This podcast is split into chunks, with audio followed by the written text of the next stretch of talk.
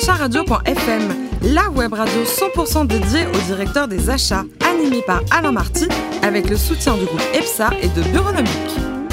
C'est parti pour un nouveau numéro de Directeur Achat Radio.fm. Bonjour à toutes et à tous. À mes côtés pour co-animer cette émission, Pascal Legros, le président de Bureaunomique Mobilier de Bureau, et Cédric Techner, responsable Rhône-Alpes du groupe EPSA. Bonjour à tous les deux. Bonjour Alain. Est-ce que vous savez, vous êtes des garçons très intelligents, en quelle année la TVA a été instaurée en France? Dirait 54 au hasard. Oh, au hasard, mais ça tombe bien.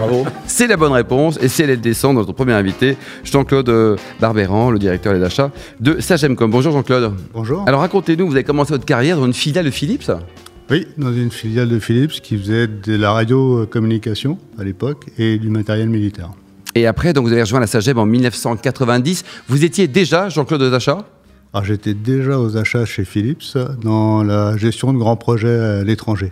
D'accord. Et alors, un mot sur le groupe aujourd'hui. euh, il a beaucoup changé. Euh, quelques mots sur l'historique du groupe. Attends, qui a, changé au niveau capitalistique Aujourd'hui, qui sont les heureux actionnaires Alors deux mots. D'abord, Sagem est resté dans le groupe Safran jusqu'en et il l'est toujours. hein, c'est une marque du groupe Safran. Et nous, nous sommes sortis en 2008 du groupe Safran pour fonder la société Sagemcom. Enfin, un premier LBO avec un fonds d'investissement américain qui s'appelle Gorse Group. D'accord. en 2008, un deuxième LBO en 2011 avec un autre fonds d'investissement américain qui s'appelle Carlyle, et un troisième LBO en septembre de l'année dernière avec un fonds d'investissement anglais qui s'appelle Charterhouse. Et aujourd'hui, le métier du groupe, hein, qui réalise autour de 1,8 milliard d'euros de chiffre d'affaires? Alors 1,7 milliard d'euros cette année, on va faire. De Bon, On n'est pas à 100 d'affaires. millions d'euros près, hein, mais. Euh, 1,7 milliard, d'accord 1,7 milliard. Euh, les métiers ont beaucoup changé parce qu'on s'est concentré sur euh, la fabrication et la livraison de terminaux communicants. Et on a abandonné un certain nombre d'activités qui étaient liées à la distribution, au téléphone deck, au fax, etc. Donc il y a une mutation dans nos métiers euh, pour se concentrer sur trois grands domaines d'activité que sont les décodeurs, les box et tout ce qui est euh, smart metering, donc les compteurs euh, entre guillemets euh, intelligents. D'accord. Au total, il y a 4000 personnes dans le groupe au niveau mondial. Il y en a, il y en a combien en France, par exemple? Euh, on est 4000 dans le monde et on n'est pas tout à fait 1000 personnes en France, parce qu'on a un gros site industriel en Tunisie euh, et on a un centre de recherche et développement également en Tunisie euh, en, en support. Pascal? Oui, alors la première question que j'ai envie de poser, c'est que vous venez de le dire à l'instant, vous pilotez des achats à connotation technologique, de plus en plus en tout cas. Et comment est-ce qu'on gère les évolutions numériques permanentes? Quand on est acheteur, est-ce que ça change justement ces évolutions, la stratégie? Alors c'est un challenge permanent et c'est ce qui rend le métier attrayant, puisque c'est une quête permanente d'évolution technologique dans nos métiers. Un peu plus rapide dans le domaine de- des décodeurs et des box, un peu moins dans le domaine des compteurs, du smart meter, parce que là, on a des produits qui doivent durer, qui ont des durées de vie plus longues. Euh, et donc la gestion se fait au travers de partenaires qui apportent des ruptures technologiques dans nos produits, ce qui, nous per- ce qui, ce qui doit nous permettre en permanence d'être les premiers sur le marché. quoi. Pascal? D'accord, je rebondis sur la deuxième euh, thématique que vous avez développée, le, le mix actionnarial. Euh, actionnaires, euh, salariés et fonds d'investissement. Euh, Influence-t-il la stratégie au niveau des achats?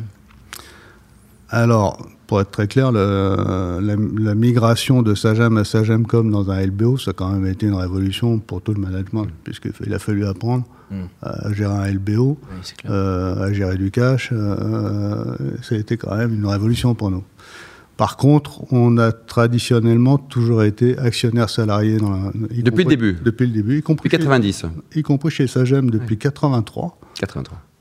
Euh, et chez Sagem, les salariés étaient majoritaires dans le capital de la société avant de devenir le groupe Safran. Mhm. Et en fait, il y a une di- dilution du, de l'actionnariat salarié dans le groupe Safran par l'apport de Turbomeca et des sociétés du groupe Safran. Donc on- c'est culturel dans, dans- dans notre management. Donc 30% du capital euh, est détenu par les salariés du groupe et 70% par un, groupe, un fonds d'investissement. Le fond, comme. Pascal?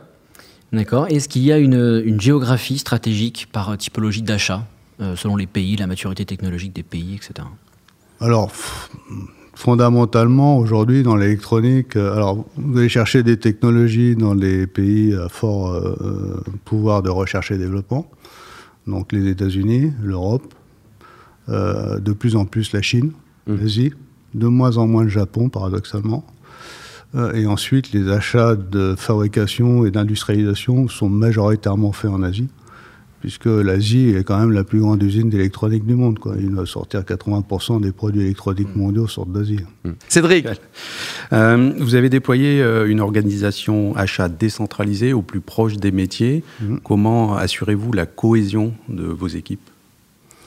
Alors, la cohésion des équipes se fait euh, par un management euh, au plus près. Euh, L'intérêt pour nous, c'est d'avoir les équipes le plus près possible des clients. Et pour les manager, il faut aussi que, le- que les équipes de management soient au plus près des clients. Et donc, ça se fait d'une manière naturelle, par une concentration sur la demande d'un client et sur un travail en équipe pour servir un client, y compris par le management. Et on a aussi euh, quelque chose qui est assez spécifique à l'entreprise. Il y a très peu de niveaux hiérarchiques dans l'entreprise. Donc on a... euh, tout le monde a accès au président. ouais, exactement. C'est parfait ça, la cafétéria. Bonjour président. Bonjour Cédric. Euh, vous parliez de, de- donc de l'époque Sagem et du virage vers Sagemcom. Euh, en termes de positionnement, Sagem plutôt fran- franco-français, Sagemcom qui est très international. Euh, quelle était la plus grande difficulté euh, pour les équipes achats pour accompagner cette, euh, cette évolution? Alors, Sagem travaillait déjà un peu à l'international, hein, puisqu'il euh, y avait des activités. Ce qui- la grande révolution, ça a été surtout de faire migrer nos activités industrielles hors de France. Hmm. Puisque euh, dans nos métiers, euh, on n'a aucune rentabilité à fabriquer en France à cause du coût de main-d'œuvre. Et donc, la grande ré- révolution, c'est l'un, l'internationalisation, et deux, euh, la réorganisation industrielle du groupe. Cédric?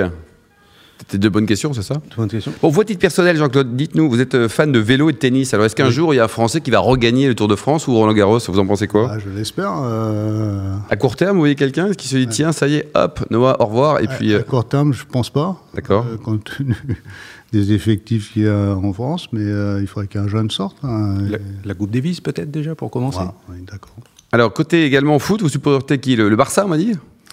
Alors, moi, j'ai une famille, je suis d'origine espagnole, euh, et donc, euh, et catalan.